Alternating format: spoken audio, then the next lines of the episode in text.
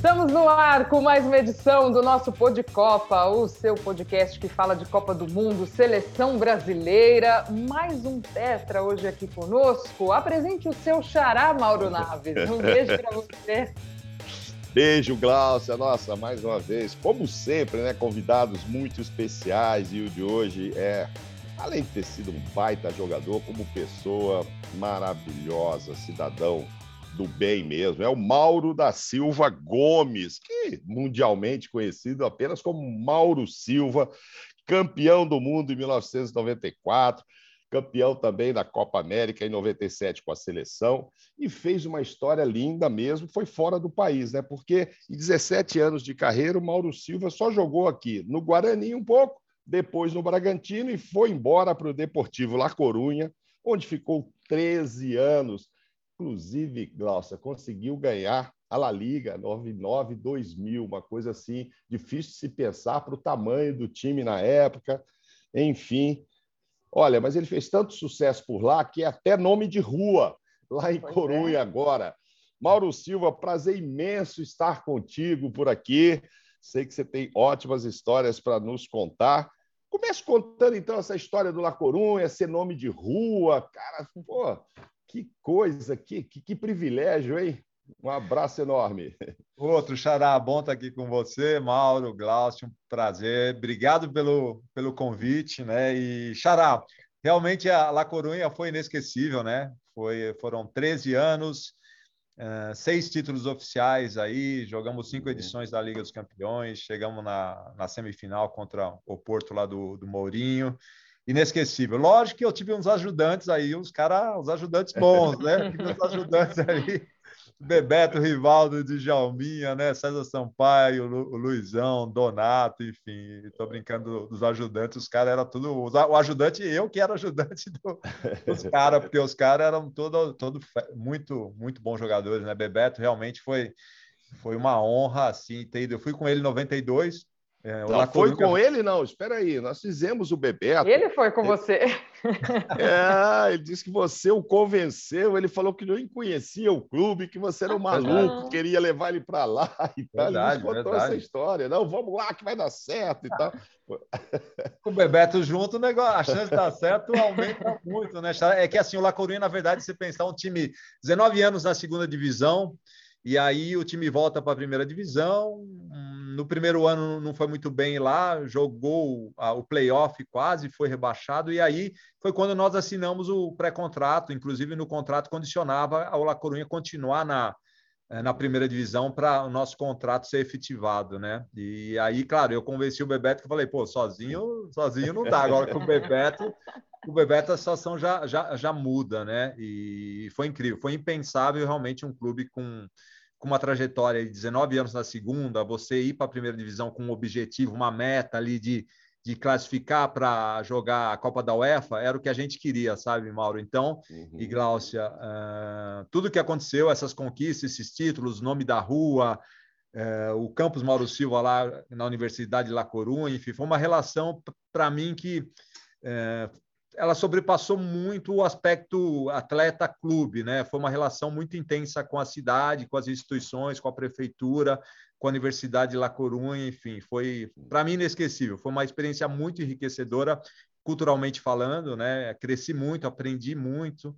É, eu acho que é isso que acontece com o jogador brasileiro na Europa e tem aspectos importantes assim para mim que eu sempre falo que que foi tentar desde o início aprender o idioma, se integrar, conhecer a cultura, ter amigos locais, né? Às vezes os brasileiros a gente tem essa tendência, né, de querer ficar ali no, no grupo de brasileiros. Claro, legal também manter o contato uhum. com a uhum. galera, mas você se entrosar com o país, conhecer a cultura, isso te abre muito a cabeça, te, te enriquece muito culturalmente falando. Foi uma experiência incrível. E te associa muito à cidade, ao clube, a tudo, né? E você, você é o segundo jogador que mais vezes vestiu a camisa desse clube. Você perde para um que o mundo não conhece, o Fran, Francisco é. Pérez, não é isso? O Fran, o Fran jogava o quê? De meia ali do seu lado e tal? Também jogou esse tempão lá com você. 17 anos, camisa 10, jogou na seleção espanhola, formado na base do clube, né? Então uhum. o Fran ficou 17 anos ali em La Corunha, por isso que tem mais jogos aí. E mais um, gran, um grande jogador, é, o Fran. O, tá, hoje está nas categorias de base, continua trabalhando no clube lá. É, e foi o que teve. Depois o Donato também tem um número expressivo de, de jogos com La Coruña, mas, mas foi incrível. Eu acabei tendo, né, Xará, propostas importantes para sair do Real Madrid, acabei não, enfim, não. Não, foi em 2000, né, que você teve essa proposta é, e você recusou o Real Madrid. Você não, não é assim meio... que eu recusei. Pô, eu sempre te achei um cara tão sereno, não achava que você era um maluquinho de, de não querer jogar no Real. Pô, o tá eu tenho outra impressão sobre você, mano. O que está acontecendo com o Mauro? Não, Xará, é uma história, é uma história longa, uma história longa aí, Mauro e Glaucia. Porque assim, puxa, eu, chegou no momento e eu estava que nem, sei lá, que nem Messi, que nem Cacilhas. Chega um momento que eu estava tanto tempo no clube, com uma relação. Eu, eu poderia jogar na Itália, na Inglaterra, eu poderia ir para outro país, mas não poderia jogar em outro clube na, na Espanha. É, até porque muita identificação, né? A muita identificação, uma gratidão, Maurão. Assim, rapidamente, depois da. Uhum. Eu, eu, eu tive, fiz seis cirurgias na minha carreira, tá? Com 20 anos eu tinha feito três eu joguei a Copa do Mundo de 94, aí muito, muito poucas pessoas sabem. Eu estava com uma tendinite crônica no joelho, tinha que tomar Voltaren antes de cada uhum. partida para aguentar, para suportar o jogo. É, fiquei quietinho na minha ali, falei, vou falar que tá doendo meu joelho, ele vai me cortar, e vou ficar aqui quieto e vou jogar a Copa, vou fazer o possível. Joguei a Copa, campeão do mundo, Maurão, falei, nossa, deu tudo certo, ganhamos a Copa, maravilhoso. E aí volto para a Corunha, hum, um mês depois começou a incomodar o meu joelho aí incomodava para treinar, ressonância magnética, eu tinha uma ruptura parcial no tendão patelar. Cirurgia, quatro meses, Mauro recupera do tendão patelar, volta a jogar. Cinco jogos, começou a doer meu tornozelo. Uma dor no tornozelo. Eu falei, meu Deus, está acontecendo. Ressonância magnética no tornozelo, necroses no tornozelo. É, vou para Barcelona no médico que tinha me operado lá, o saudoso uhum. Dr. Borret. É, faz o, a, a consulta, o diagnóstico é necrose, Mauro, olha, é uma lesão muito parecida que o Van Basten teve, existe uma grande chance que você não volte a jogar futebol, tá? assim, com essas palavras, assim, Caramba. Maurão. Aí foi um momento difícil para mim. É, volto para La Corunha com o médico do clube, Dr. Cobian, ele faz uma reunião com o presidente, é, conta sobre o diagnóstico, o presidente Lindori me chama depois, fala, Mauro, olha, fiquei sabendo do diagnóstico lá em Barcelona, é, que ano chateado. foi isso, Mauro? Que ano isso nós estamos falando? No, 96. 96. 96, não, talvez um pouquinho, 95, ó, depois da 95, antes de 96. 96 foi quando eu voltei da, das duas cirurgias, foi em 95, mais ou menos, final de 95, ah, eu acho aí. Sim. É, e aí ele me chama, Maurão, o Lindoiro, fala assim: Mauro, fiquei muito chateado com o diagnóstico, sei que existe uma possibilidade grande de você não voltar a jogar futebol, eu quero renovar seu contrato mais quatro anos. Caramba, é, desse coisa. jeito. Quero renovar seu contrato por mais quatro anos. Eu falei, caramba, foi uma coisa que eu falei, presidente, é, agradeço muito. É. É, não estou confortável agora para assumir nenhum compromisso, mas nunca esqueci, Maurão, nunca esqueci é, disso. Assim, lógico, assim, nessa, claro, claro. um momento difícil para minha carreira. Então, quando apareceu a proposta do Real Madrid, é, eu acho assim, tem muitos pontos para você avaliar, né? Tem as questões esportivas, que naquele momento, esportivamente, o La Corunha competia é, com o Real Madrid também, né? É, uhum. Então era um clube que esportivamente estava muito disputando a Liga dos Campeões, ganhando os títulos. Tem a questão familiar, minha esposa, meus filhos muito felizes na, na cidade, uhum. né? A questão social, aí a minha relação também com, com a cidade, com o clube, com as instituições. Então tudo isso colocando. E a gratidão, né? Gratidão, né? É, e a gratidão, o aspecto financeiro, claro que é. era um aspecto, assim, né, Mauro, importante, é. sem dúvida, né? É, mas, assim, a, a, decisão eu acho que é isso. Quando você uhum. demonstra de um clube, não é só a, a, proposta financeira é boa, mas espera aí, eu acho que tem outros pontos para você considerar sim, nessa decisão, sim, tá? E nem não, aqui no Brasil, Mauro, você considerou depois jogar nesse, nessa reta final de carreira? Ô, Glaucio, essa pergunta é interessante aí, porque assim, eu volto né, com 37 anos e meio para o Brasil e tem uma proposta do São Paulo e outra do Corinthians, né? Hum. É, mas aí é o seguinte, né, Glaucia? O meu raciocínio foi o seguinte: ó, os caras estão esperando o Mauro Silva, aquele leão lá da Copa 90. e aquele leão não. Já está sem dente. Não, o leão sem dente. Não existe mais, né, Mauro? E, e aí é isso, né? É, expectativa ou frustração, né? Eu Entendi. sempre penso muito nisso. O nego tá esperando uma coisa, a entrega não vai ser outra. Você pega os moleques aí com Sim. 20, 19 anos voando, os caras, ah, esse aí que foi campeão do mundo, 94, esse aí que eu quero mesmo, já parte para cima, pedalando. Falei, sabe de uma coisa? Vamos, vamos encerrar. Eu estava disposto, uh, Glaucio, a ir para os Estados Unidos, a ir para um, sei lá, uma competição de um nível inferior, eh, esportivamente falando, mas eu achei que aqui no Brasil tinha muito que perder e pouco que ganhar. Mas tive essas duas propostas, São Paulo e Corinthians. Muito bom. Vamos falar um pouco então da Copa de 94, que aí ali tinha um leão, um verdadeiro aí, leão. Aí mesmo. o leão estava aí, em plena, é. em plena forma. No auge. Ô, ô Paulo, se questiona muito, né? O esquema tático, ah, uma seleção muito defensiva, etc. e tal. E era mesmo, né? Até você acha que até por conta da troca dos zagueiros, entrada do Aldair com o Márcio Santos, aí de repente você tinha que ficar protegendo e ficar mais tempo lá atrás mesmo. Você acha que até essa mudança fez com que o time acabasse sendo um pouco mais defensivo do que era a proposta inicial? Ah, sim, sim. Eu acho que tem dois pontos aí. Tem a questão da, da zaga inédita, né? Uhum. Uh, que é a zaga titular, Ricardo Rocha e Ricardo Gomes. A gente foi para a Copa depois com o Aldair e Márcio Santos, nessa zaga inédita. Parreira me chama eu acho que eu já uhum. comentei isso, não lembro, enfim, algumas uhum. vezes em alguma entrevista. O Parreira me chamou antes da Copa e falou: Mauro, vamos jogar a Copa com uma zaga inédita. Mais do que nunca, eu quero você aqui muito atento a ataque no meio dos dois zagueiros e a gente liberar os laterais, né? Teve isso, né, Mauro? E teve outro ponto que eu coloco também, que era uma geração, da mesma forma que a geração de. Vou tomar cuidado aqui com as palavras, que a geração de 82 uhum ela, nós não tínhamos muitos centravantes, né? Uh, tinha uma safra talvez reduzida de centravantes. Nós tínhamos uma safra mais reduzida de, de meia, né? Em 94, porque a opção de meia era o Raí.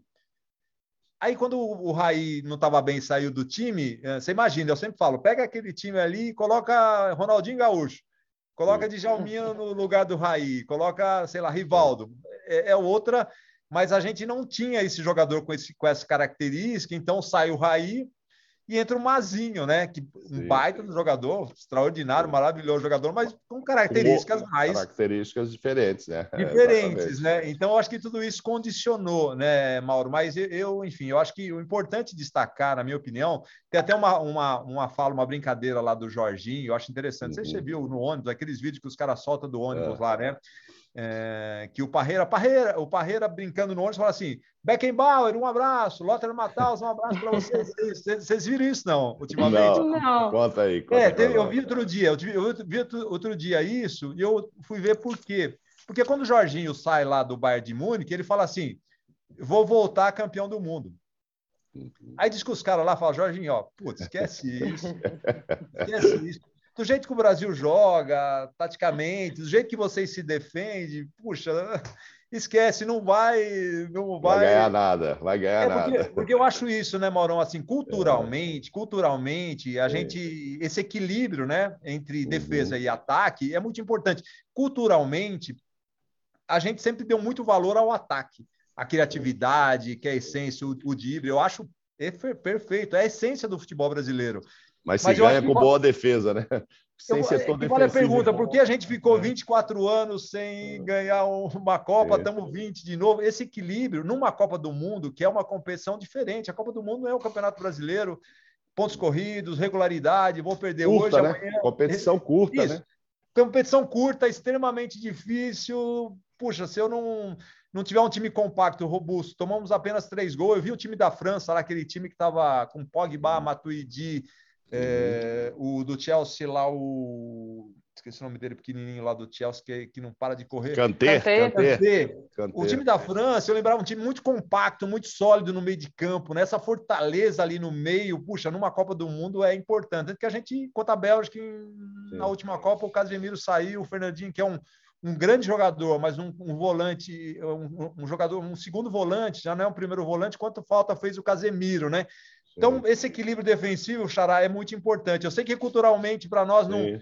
Mas pensando em Copa do Mundo, pode ter certeza que, que é fundamental. Mas foi esses pontos que, que acabou fazendo que a seleção ela fosse muito compacta, muito sólida, mas talvez tivesse um pouco de faltando esse meia de ligação que teria e feito. Tinha dois caras que resolviam lá na frente, né? De repente ficou hum. aquela coisa, mas quem é que vai alimentar o, o Romário e o Bebeto, né? Por Faltava isso que eu falo, aquele meia para isso, isso de repente. Faltava é. o garçom ali para servir. Isso. E aí, Romário e Bebeto, e aí vamos, vamos lá. Romário e Bebeto, Viola, Ronaldo e Miller no banco, e Evair do Palmeiras não foi convocado. Para você Sim. ver que sobrava centroavantes, Sim. mas faltava esse meia. Eu falo, pensa no Djalminha, pensa no Ronaldinho Sim. Gaúcho ali fazendo esse, com todo o respeito aí. Ali, né? uhum. é, sei lá, sai o Mauro Silva, põe o Ronaldinho Gaúcho aí no time, deixa Dunga e, e Mazinho. Eu estou dando um exemplo aqui, mas sim, mudaria, sim. né, Maurão? Mas foi isso que aconteceu. Mauro, 24 anos sem ganhar o título e ainda chegando com esse perfil diferente, como você bem disse, né? Principalmente o futebol brasileiro pensa mais nesse jogo ofensivo, pensa mais é, nesse tipo de característica. Você acha que essa seleção chegou não só com pressão, mas também com desconfiança para essa Copa?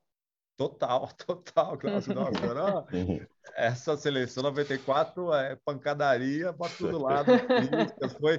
Mas, assim, tem isso também, né? Mas isso motivou ou incomoda Não, até hoje? Com certeza, com certeza motivou muito, isso motivou muito. A... Perdeu o Senna também dois meses antes da Copa, tudo isso foi, foi combustível que nos alimentou ali. Falar, caramba, vamos por nós, pelas nossas famílias, por tudo que estão falando, vamos ganhar esse tetra, vamos homenagear o Ayrton Senna, e, e, foi o que a gente fez ali. Mas foi uma seleção muito criticada, né, Glaucio, o tempo todo, muita desconfiança. Enfim, cenário brasileiro mais ou menos esse mesmo, faz parte, até a história, a tradição do Brasil. É assim, 2002 aconteceu a mesma coisa, quando a gente foi com o cartel de favorito, aí não deu certo, 2006, quadrado mágico, maravilhoso. Uhum não, não, não alcançamos expectativas, mas a crítica foi enorme, talvez excessiva. É, a gente proibiu de não entra jornal na concentração, vamos parar de ler porque é só pancadaria para todo lado, mas motivou muito e a gente se uniu muito. Eu acho que se posso destacar um ponto forte da seleção é a união. É, é um time jogando todo mundo pela seleção, sem vaidade, sem salto alto, querendo o título, o Bebeto se sacrificando aí pelo lado direito para servir o Romário, enfim, todo mundo se se sacrificando pela, pela seleção brasileira, que esse é o espírito, eu acho que falta muito, né? Como sociedade, como país, eu acredito muito nisso. Esse espírito é o que faz a diferença em qualquer conquista, em qualquer organização, em qualquer país. Se fala muito da família escolar, mas daria para falar então da família Parreira também? Houve isso lá? Não, eu estou rindo porque, enfim, a gente, porque o pessoal sempre brinca por causa do Romário, mas o Romário no grupo é um cara muito bom de lidar, muito bom de tratar. O Romário, o perigo dele é a concentração, pular o muro, alguma coisa desse tipo. Mas o resto, no relacionamento, ele é um cara maravilhoso, né? A gente tinha, a gente tinha uma, uma relação muito boa. A gente tem essa relação até hoje. A gente tem dois grupos de WhatsApp aqui é, com os tetras campeões. A gente tem um grupo de WhatsApp entre nós, os tetras, e entre nós, os tetras campeões e o Instituto Ayrton Senna. Você vê como legal. essa relação marcou e a gente acorda de manhã com o Mazinho lá em Barcelona. Bom dia, meus amigos. Todo dia, Xará, para você ver Ai, que a gente continua, continuou muito, muito próximo, muito unido e foi um grupo que, que realmente especial, especial. Se você pegar esses atletas, você vê a posição de cada um hoje, muitos uhum. trabalhando como treinadores, né? muitos trabalhando como dirigentes, fazendo trabalhos sociais. Era um grupo muito consciente, um grupo muito maduro. O Bebeto nos contou, o Romário treinava todos os dias para a gente ter uma noção do comprometimento dessa seleção, né, Mauro? É, enfim, o Romário treina do jeito dele, né, Glaucio? Lá, bate o futebol, né? Só de ver o Cafu correndo já ficava cansado, xará.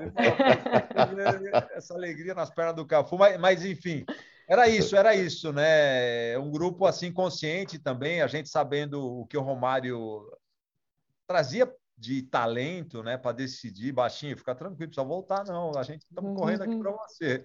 Garante aí na frente que a gente garante aqui atrás. Era mais ou menos esse o acordo. Mas alguém tinha moral para dar dura nele, se precisasse? O Dunga chamava atenção, tinha, tinha parceria? Tinha. tinha, tinha. Os caras davam dura no baixinho lá, Ricardo é. Rocha, Dunga, o Branco, não. Os caras faziam reunião com ele lá, porque o baixinho é aquilo, né? Sei lá, ele passa um jogo, não fez um, um, jogo lá, não fez um gol com os Estados Unidos, acho que ele estava incomodado lá. O Bebeto fez o gol, ele não fez nenhum, já tá, pô, jogando muito defensivo. Calma, calma, que vai dar certo. Enfim. Mas depois já meteu lá contra a Holanda, já, já tranquilizou um pouquinho. Já ficou suave, né? E para alegrar a galera, tinha os que não jogavam, mas O Ricardo, por exemplo, eu imagino, né? Todo dia uma resenha, né? E não tinha celular, aquela história de ficar em grupos social, em, em redes sociais, é. não tinha nada disso, vocês tinham que ficar entre vocês. Então, eu imagino que os almoços demoravam mais, mas as conversas eram mais longas, né? Essa história de celular e redes sociais, você continua acompanhando a seleção, enfim e tal. Mudou, né? A coisa se perdeu um pouco nisso, né? O foco é. se perde um pouco. É muito interessante, faz parte da modernidade, não tem como evitar, né, Mauro? É. Mas se não tiver cuidado, o grupo perde o foco, né? É, perde, perde sim, porque você acaba perdendo essa interação, esse relacionamento que é tão, que é tão bom, tão saudável, que, e, e que aproxima tanto, né? Uh, você falava da, das resenhas, por exemplo, a gente muitas vezes, muitas vezes mesmo, a gente ficava do jantar, o jantar é às sete horas, a gente, sei lá, começa às sete, quinze para as oito, oito horas você está terminando de o jantar. O lanche, ele é dez e meia, onze horas da noite a gente terminava o jantar e continuava na mesa. Muitas vezes uhum. a gente ficava do jantar até o horário do lanche na mesa ali, o Ricardo Rocha contando aquelas histórias dele, a gente morrendo de, de rir. É, era uma relação muito, muito bacana. Realmente hoje mudou. E às vezes esse isolamento também, essa falta de, de proximidade, né? de, de, de se relacionar mesmo. Né? Eu acho que o, a tecnologia é uma ferramenta, né? O uso que a gente dá para ela pode ser um bom uso ou um uso ruim. Cabe a gente dar um uso adequado, tem que tomar cuidado, equilibrar, porque senão pode, pode prejudicar, atrapalhar o, o grupo, sim, sem dúvida. Vamos tirar a Itália aí, que é uma final, etc e tal, mas qual o jogo que você sentiu assim, não, esse tem que passar, senão não ganha a Copa? Qual o jogo que foi mais difícil? a gente pode falar que na final, eu acho que você deu dois chutes na Copa, né, Mauro? dois chutes de fora da área da Copa. Tem um que você deve rezar até hoje para a bola entrar, que foi na final que o Paiuca ia tomar um frango, diga-se passagem, ia ser um frango. Está desconsiderando a bola foi. Era ah, deu um isso efeito. que eu ia falar, Mauro. Tá vendo como nós estamos afinados aqui? Ia ah, perguntar ah, para ele. Isso daí... Um efeito, Graça, mas sabe o que? As mulheres são batendo você viu que a bola estava chegando na mão do Panil, que ela caiu assim, por isso que dificultou a defesa. Você sonhou com isso muito tempo, né, Mauro? com essa bola até entrando. Hoje, até hoje ainda estou torcendo para essa bola entrar aí, Mauro. Puxa, teria evitado muito sofrimento, né? Aquele pênalti do Romário que bate na trave e quase mata um monte de gente coração. Aí teria evitado. É, mas, mas é, teve um chute contra, contra Holanda também. Holanda, passou, isso. Passou, passou, passou é, ali, aliás, aliás, esse jogo foi, esse jogo foi o mais difícil para mim, foi, assim, né? muito. Foi, né? É, nós tomamos só três gols na, na toda a Copa dos sete jogos, uhum. três gols, tomamos dois gols contra a Holanda, depois está ganhando 2 a 0 né, Mauro? E, e quando, quando empatou, eu falei, meu Deus do céu. Sabe quando um time na, naquela linha ascendente, outro na, na uhum. descendente? Eu falei, meu Deus do céu, o que, que aconteceu aqui, cara? Aí, graças ao aquele gol salvador do, do, do branco. branco. lá, que o Romário fala que desviou a bola. o Romário marca o gol é dele. O gol é dele. É, é, tô brincando, falar que o branco morre. Acho que bateu na camisa do Romário. É, o Romário falou, o gol é meu. A bola, por isso que ele entrou. Uh, mas aquele gol Salvador, pela, aquele jogo foi, foi, foi emocionante e foi um jogo muito duro, muito difícil mesmo mesmo o jogo com os Estados Unidos, perdendo o Leonardo, vocês ainda tinham confiança que ia dar certo e tal? Ah, esse jogo também foi duro, Xará. É. Foi duro ali porque. Uh, bom, a Copa é que ali a temperatura, né? A, a, temperatura alta, o gramado lento, o desgaste, né? E 4 de julho, o ambiente hostil. Torcida, enfim, torcida ali, contra, né? Torcida, torcida contra. imensamente contra. Ali foi um jogo que a gente teve que. Lógico que. Uh, esportivamente, né, tecnicamente falando, estamos falando de seleções com uhum. diferentes, né, de um nível técnico, sim, lógico, sim, claro. superior à, à experiência, a Holanda.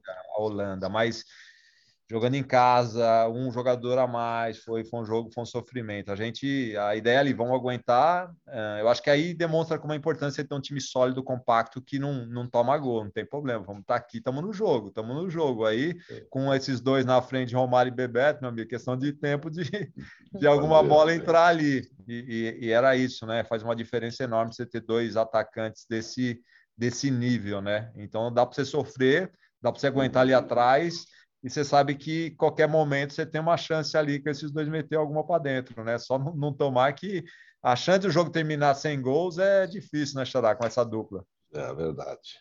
E a questão mental durante a decisão, Mauro? Tem essa bola sua que o Paluca vai mal, pega na trave, uma oportunidade, e aí o gol não sai. Como é que vai se desenhando esse sofrimento da decisão até os pênaltis? Como é que é trabalhar isso dentro dessa final de Copa do Mundo?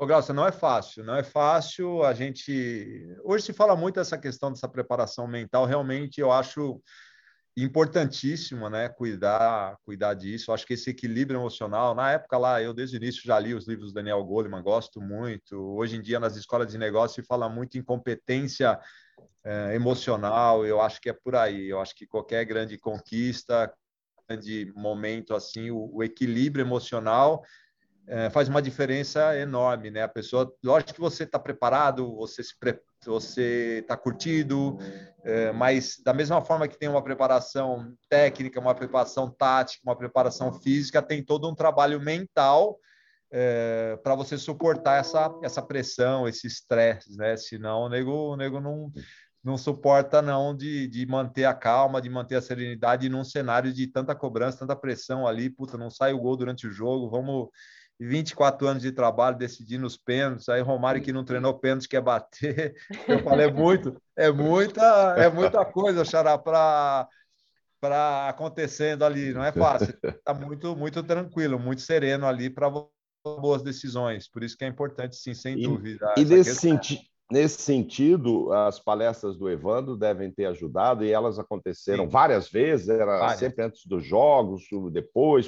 Quando é que aconteceram as palestras aí motivacionais? Ah, ah, desde a fase de preparação a gente começou com ah, isso. É? Eu, lembro de, eu lembro de palestras já na, na Granja, né? Uhum. É, com Mari. É, esse processo realmente foi, foi fundamental, assim, essa, essa programação mental, né? De você realmente conseguir é, se alimentar, se nutrir, né, Mauro? Eu falo isso, se alimentar, se nutrir de bons pensamentos. Os pensamentos também eles podem ser, podem ser destrutivos, né? Eu falo que você está no ônibus ali, Xará, quantas vezes é uma luta interna? Você está pensando, peraí, deixa eu ver aqui, putz, se eu pegar essa bola na defesa, perder essa bola, sair o gol lá, Copa do Mundo, todo mundo vendo. Pô, se você começar a ter esse tipo de pensamento ali, você não, não dá um chute no campo. Então, você tem que se programar mentalmente de uma forma positiva. Puta, vou ser o melhor em campo hoje, vou arrebentar com o jogo, hoje é meu dia, me preparei minha vida toda para para esse momento, sabe? É uma autoprogramação positiva, isso é importantíssimo. Tanto que depois a gente viu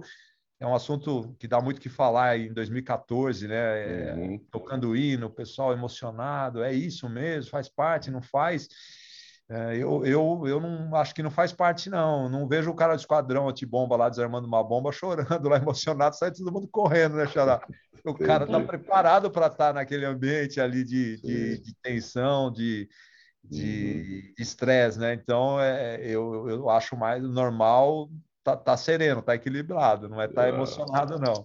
Na minha vamos opinião, dar... vamos lá. Né? Não, claro, vamos só registrar aqui que eu estou falando do Evandro Mota, né? Que Perfeito, palestrou há, há, muito tempo aí. Então, Mauro, vamos voltar ao seguinte: você ganha a Copa de 94, aí se machuca lá, tal, mas volta a jogar, disputa a Copa América de 97, campeão também na Bolívia e tal.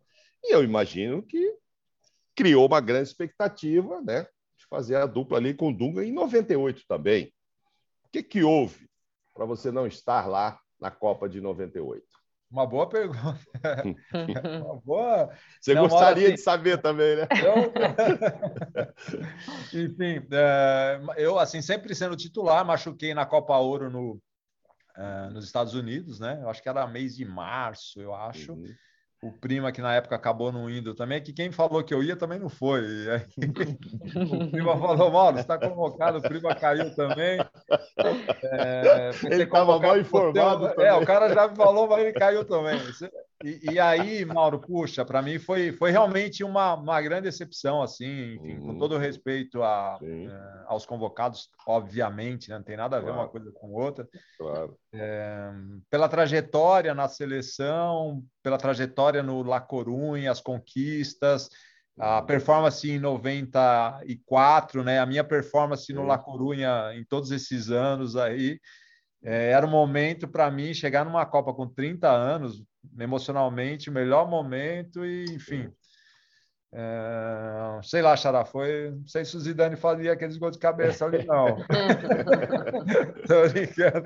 Mas, mas, mas, enfim, foi, foi, foi doído, foi doído não, não, não, não tá, não tá aí, com todo respeito. Aí, o time fez uma super campanha aí, César Sampaio que jogou com Dunga também, Sim. grandíssimo jogador. Mas assim, é, não tá. Para quem sempre foi titular nessa trajetória na seleção durante esses anos não ser convocado, né? Porque falar uma coisa, puxa, o Mauro é, vai jogar outro, vai, agora não está na convocação. É, pode ter sido essa contusão sua aí, meses anterior, que criou não, insegurança pode, no Zagallo, de repente? Pode, mas assim, uma vez que eu, eu não voltei a jogar antes da Copa, mas assim, sei lá, dá para você. Vem aqui, vamos mandar alguém para avaliar, né? O jogador, sei lá, acho que tem forma. Mas enfim, não estou criticando Sim. ninguém aqui, nem quem foi convocado, Sim, nem o Zagallo, eu estou simplesmente constatando aqui a, meu, a minha frustração, a minha decepção de não ter, de não ter sido convocado chegar e jogar uma segunda Copa com 30 anos, que é uma idade perfeita para um jogador estar tá numa, numa Copa do Mundo. Isso já fez você começar a pensar na sua saída de seleção, Mauro, essa sua reta final de seleção brasileira? No início dos anos 2000 ainda tem uma convocação ali para a Copa América em que você não vai. Isso também te fez repensar o Mauro Silva na seleção? Eu acho que sim, faz você repensar, refletir sobre muita coisa, né, Glaucia? O, a questão da seleção depois lá em, em 2000 diferente, né? O Filipão, gosto muito dele, me convoca. É, hoje se fala muito em posicionamento do jogador, né? E naquela época eu, eu depois de, de muitos anos na Europa, né, Glaucia, vendo o futebol europeu com uma organização incrível, e eu vi algumas coisas aqui no Brasil que não que não encaixava, né? Ver também essa questão da Copa América aí organizada às pressas, correndo, um país em conflito, não vai ter mais, agora no Brasil, agora não sei aonde, enfim. Depois, com todos os escândalos que apareceram, a gente entende por que, que tinha que acontecer as competições de qualquer forma, né? Mas naquela época era um posicionamento crítico, assim, a eu que nunca fui um jogador polêmico, foi difícil, mas foi uma decisão assim contrária a uma forma de, de conduzir, né? Que eu acredito que o futebol brasileiro, acho que a gente sempre foi muito bom dentro de campo. Eu acho que fora de campo a gente tem muito para melhorar, né? Para gestão, transparência, modernidade, aí, enfim. Foi um momento difícil ali, mas era um posicionamento contra contra o que acontecia no futebol na, na América do Sul, né? É, foi duro pensar, só reforçar que a Argentina também não foi, né? O uhum. Canadá também decidiu não ir, enfim, mas eu acho que faz sentido esse tipo de posicionamento né, uh, dos atletas, das, da, dos países, né, das entidades, com relação a, a, alguma coisa que, não, que a gente não concorda da forma que está sendo conduzida. Né? E Copa você estava abrindo mão. 2001 Colômbia, né? Só para a gente deixar claro Isso o mesmo. período que foi. É, e que aí, né, Mauro, quase que na consequência ali, você estava abrindo mão de ir para uma outra Copa que até o Brasil foi campeão em 2002, né? A não ir para essa, né? Cria-se esse impasse com o Felipão. É. Você já já estava vendo a próxima Copa fora também do seu currículo, né? Então não, não deve ter sido muito fácil tomar essa decisão. Não, não foi não, Mauro, não foi fácil não, até porque, enfim, nunca me envolvi em polêmica, né? Lógico que a Europa há tantos anos te muda, né? Você começa a ver as uhum. coisas de uma forma diferente, né? Eu acredito muito hoje em o papel do, do, jogador assim, tentando causar impacto positivo na, na sociedade, né? Eu acho que a gente Sim. tem que entender o que a gente representa, o que nós somos é, e o nosso papel na, na sociedade. Foi difícil, foi difícil. É que era um momento também que o pessoal, não, o jogador não tem que falar sobre isso, isso não é papel do jogador, assim, desculpa, é, é, é eu acho, né? E, e, mas foi, foi um momento duro ali difícil. Era uma Copa que eu chegaria, lógico, 2002, eu joguei até 2005 um pouco mais forçado fisicamente aí, né? A, a, é, a Copa ideal para mim seria de 98, tá? 2002 sim, sim, sim. provavelmente poderia jogar, poderia até render num nível aí bastante satisfatório, mas claro, fisicamente eu estava aí já com 34 anos, né? Não é a mesma coisa que era um, é, 30 anos, 98 sim. Mas 2001 foi isso, essa decisão acabou comprometendo aí a relação com a é, com a seleção, sem dúvida, aí com, com o treinador, né, com o Filipão, que eu tenho boa relação com ele, mas enfim, eu entendo também o posicionamento dele depois, claro. É, já que você tocou nesse assunto, vou deixar para o final, então, Glaucia, para a gente falar sobre expectativas para o Catar, e vou entrar num outro assunto aí que acho que quem está nos ouvindo já deve saber, se não sabe, você é vice-presidente da Federação Paulista, está aí é, como cartola, vamos dizer assim, já há algum tempo, né, que você entrou na federação antes de vice-presidente, você teve outros cargos. Enfim, você faz parte hoje desse movimento que se espera muito né, dos dirigentes, tal, não só dos clubes, como das federações, para as mudanças. Né? Eu, eu imagino que você acredite muito que né, no futebol como também um instrumento de transformação social. Né? Você acha que os jogadores fazem pouco por isso hoje? Poderiam fazer mais? Poderiam ter uma voz mais ativa? Você está lembrando o caso aí que você tinha experiência de Europa, chegou e não quis ir para uma competição que não estava muito bem organizada. E como é que você vê a participação dos jogadores hoje em tudo que acontece na vida social de um país, na vida política? Você acha que eles falam menos do que deveriam?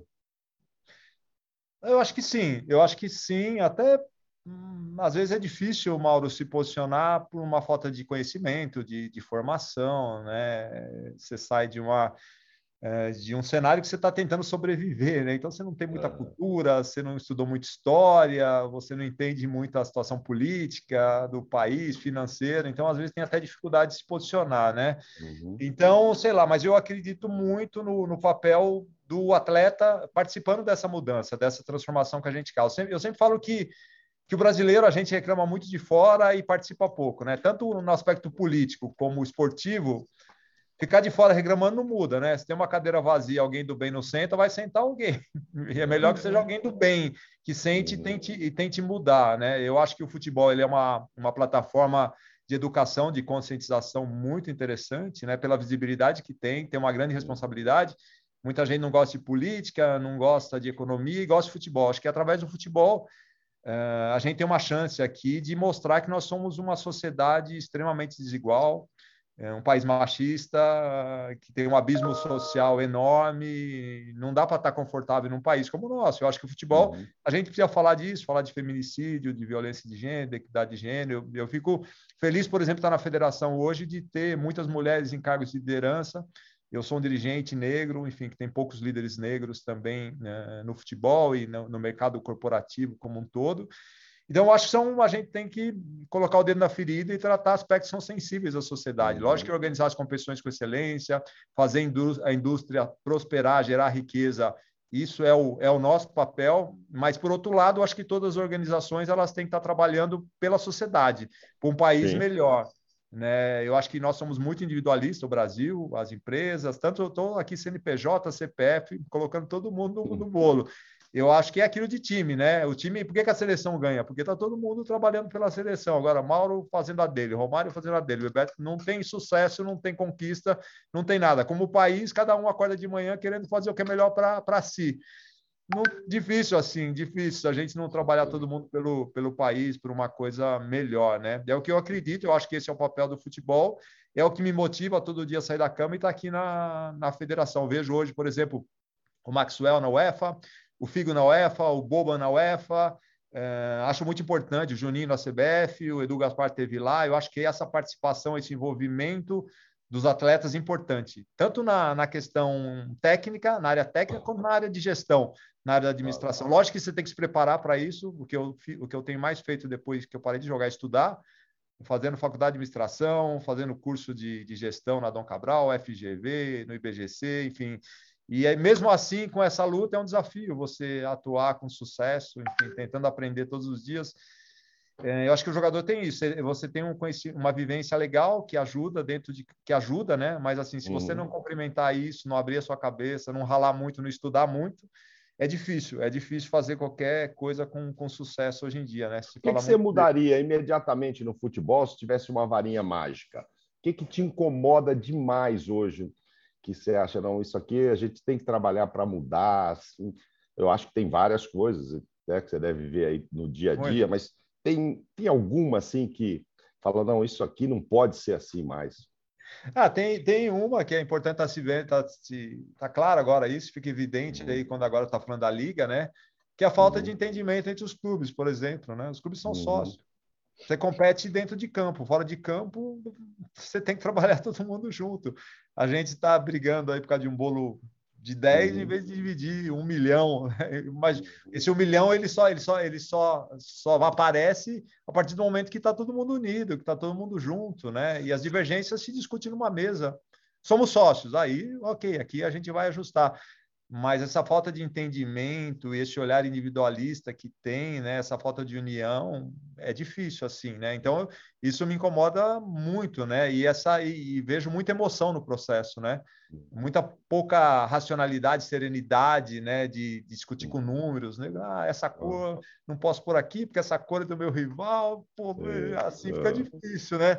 É muita emoção, né? Muita emoção no processo. Todo então, mundo gente... olhando para o próprio umbigo, né? Sempre, né?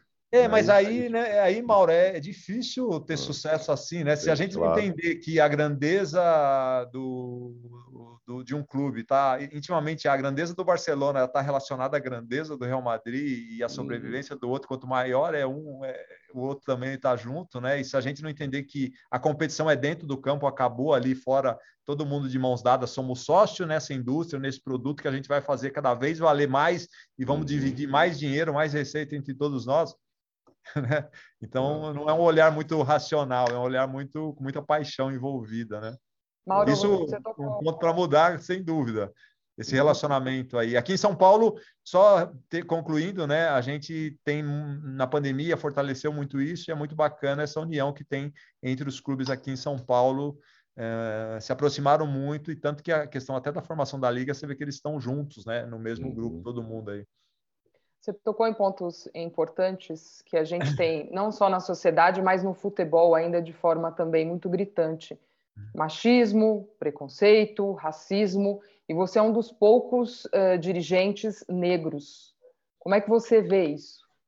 Ô, Glaucia, enfim, assim, com, com desejo de que a minha representatividade aqui ajude a gente mudar esse cenário, né? Uh eu acredito muito nisso, eh, porque se a gente não mudar, a gente está falando de um país que tem 55% da população de negros e a gente não tem essa representatividade no Senado, na Câmara dos Deputados, no Executivo, nos conselhos de administração das empresas, nos cargos de liderança. Então, eh, se a gente não tiver essa diversidade nos ambientes né, de mulher, porque assim, você pode me contar o que você sofreu por ser mulher, os seus desafios, entendeu, Glaucio? Eu vou tentar entender. Mas se você está se você está no, no Congresso, no Senado, na Câmara, em cargo de liderança, você, melhor do que ninguém, vai criar um ambiente melhor para as mulheres. Você entende o que vocês passam, o que vocês passaram. Eu acho que, com relação ao gênero, o, a equidade racial é a mesma coisa, né? Por isso que a representatividade é tão importante, né? Por isso que aqui na federação, uma entidade que eu diria que quase 50% dos nossos funcionários são mulheres, e mulheres em cargos de liderança, é, a gente criando programas de liderança feminino, investindo tanto no futebol feminino para corrigir essa injustiça histórica de 40 anos de duas ditaduras que as mulheres foram proibidas de jogar futebol no Brasil. Eu acho que é o nosso papel, enfim, tentar falar, estamos aqui passando e estamos deixando uma, uma sociedade mais justa, melhor. Então, eu, num cargo sendo negro, acho que essa representatividade ajuda, ela é importante, né? Para também inspirar outros, outros. Meu filho faz parte de uma de uma organização que chama Brasa Estudantil, lá eles aprovaram outro dia bolsas de estudo para negros, né, em universidades estrangeiras. Achei muito legal, né? Você tentar uh, ajudar uh, que o país mude nessa direção, né, dar mais oportunidades. A gente falar de, de, de igualdade de oportunidades no país é, é, um erro gravíssimo, né? Nós somos é. privilegiados, né? Só de estar em São Paulo já somos privilegiados, né? Então a gente precisa entender isso, fazer uma análise profunda, uma reflexão aí para a gente tentar mudar. Mas eu acredito, Glaucia, assim, que estando aqui, eh, a representatividade pode até inspirar outros também a seguir esse caminho. Mas espero que um dia a gente olhe para trás e, e o cenário seja bem diferente do que ele é hoje, né? A gente vai viver o suficiente para ver o fim do racismo no futebol, Paulo? Ou isso vai demorar demais? E por que, que as leis não são mais severas com esses idiotas que provocam essas cenas que a gente tanto abomina? O que, que, que, acontece? Por que, que não... Aí já parte para a federação, para confederações, para a Comembol, para a FIFA. Onde é que a gente vai ter um, um fim disso, mal? É, eu acho que assim a punição, uh, quando sai caro, né? Sai caro em todos os aspectos, esportivo, criminal, financeiro, uhum. enfim, eu acho que a punição, punir com rigor é, é, um caminho, né? A gente aqui mudou muito o, o regulamento geral das competições, né?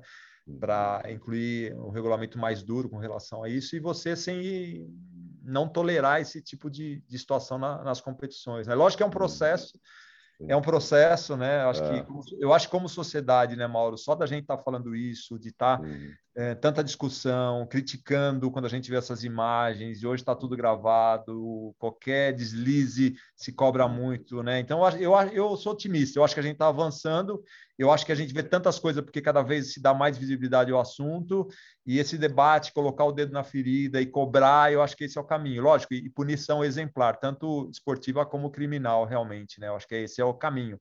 É, não, tem, não tem outro caminho, né? O futebol ele reflete a sociedade, né, Mauro? Não tem jeito. Então, está inserido, está inserido dentro Exato. da sociedade, né? Então, enquanto a gente tiver racismo na sociedade, sim, infelizmente sim, a gente claro. também vai ter no, no futebol.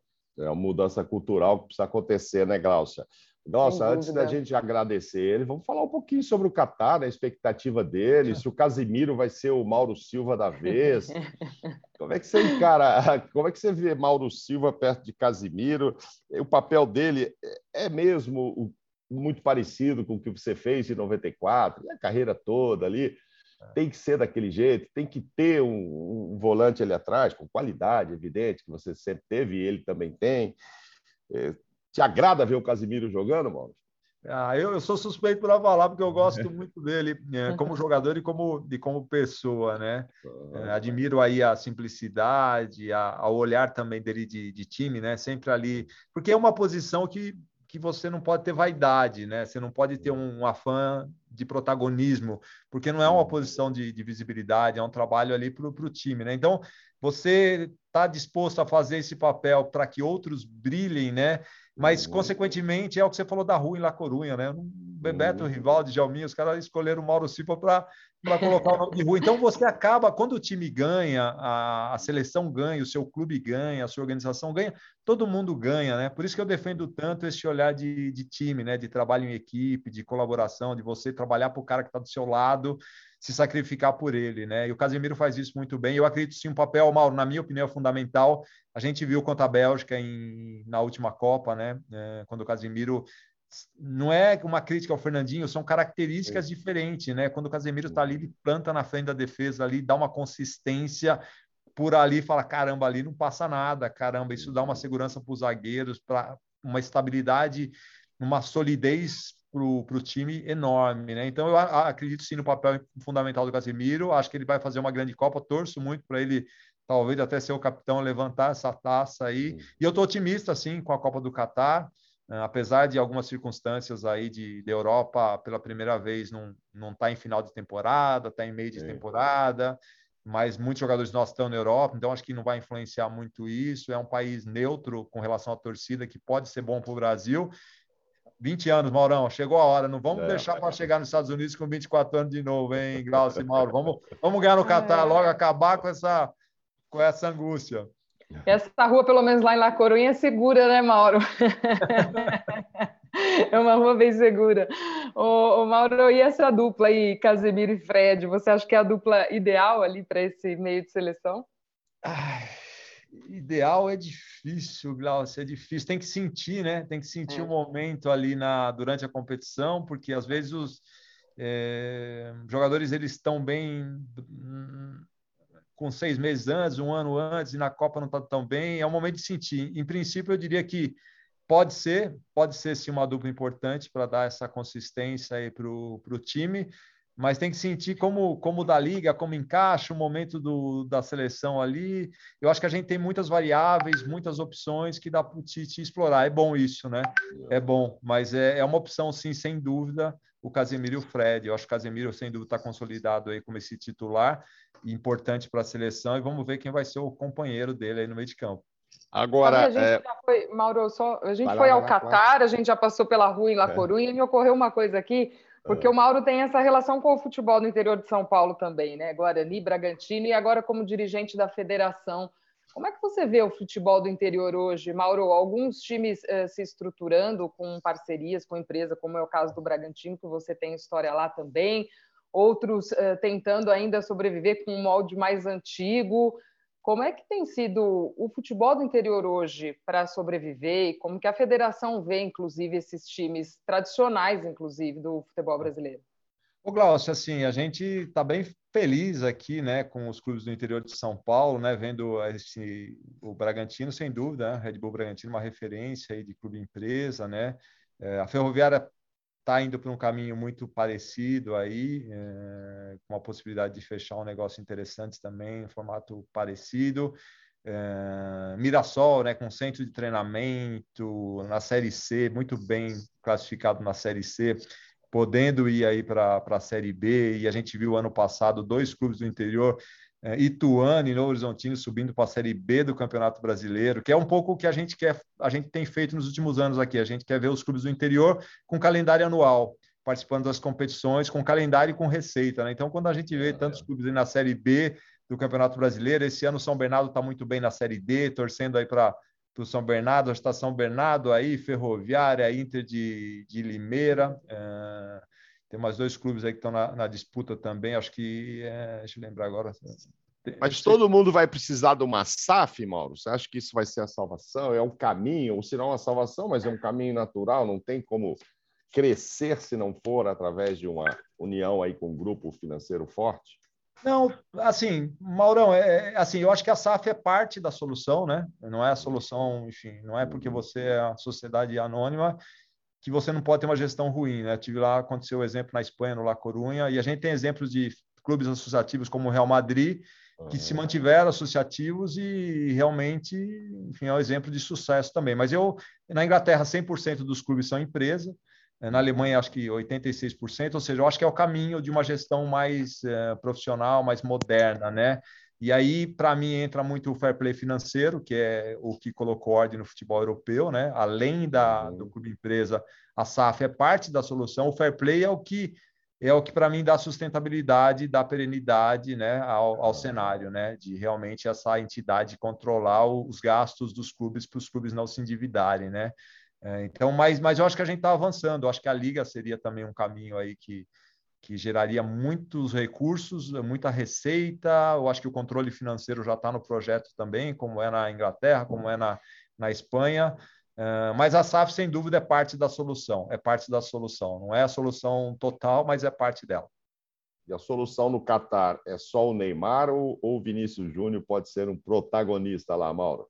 Pode, Vinícius Júnior, com certeza. Nosso time é muito bom, Mauro. A gente tem peças, nosso time é muito bom. Vinícius Júnior, depois de meter o gol na final da Champions, chegar com essa moral toda aí.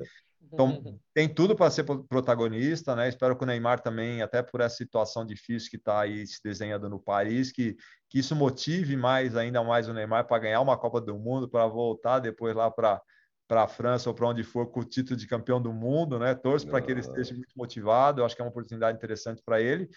E é isso, estou muito otimista, estou muito otimista. Acho que 20 anos já está bom, não vamos sofrer chegar nos Estados Unidos de novo com 24, Maurão. Estou otimista. Aí acho que a experiência do Tite também de ter passado por uma Copa do Mundo, uhum. é, essa experiência dele é um aprendizado. Então acho que a gente tem tudo para ganhar. Não é fácil, obviamente não é fácil, tem grandes seleções, mas a nossa seleção é uma das, das favoritas, sem a menor dúvida. Muito bem, Mauro Silva, foi um prazer enorme receber você aqui no nosso Pô de Copa. A gente poderia ficar aqui um tempão, Verdade. né, Mauro Naves, batendo papo, tem muita coisa boa para a gente falar. Obrigado, oh. um prazer te receber. Igualmente. Até porque, né, Mauro e Glaucia, é, como vice-presidente da federação, o Mauro Silva não tem muita coisa para fazer. Então, ele não. teria o dia todo à disposição da gente aqui e tal. Eu imagino como é que é, né, o cargo, né? As pessoas às vezes acham que só tem glamour, né, Mauro? E aí é. não, não conhecem o dia a dia ali, toda hora despachando aqui, despachando ali, viajando para isso, para aquilo. Mas tomara que você continue fazendo esse trabalho é, muito bem feito que você faz, pela pessoa que você é.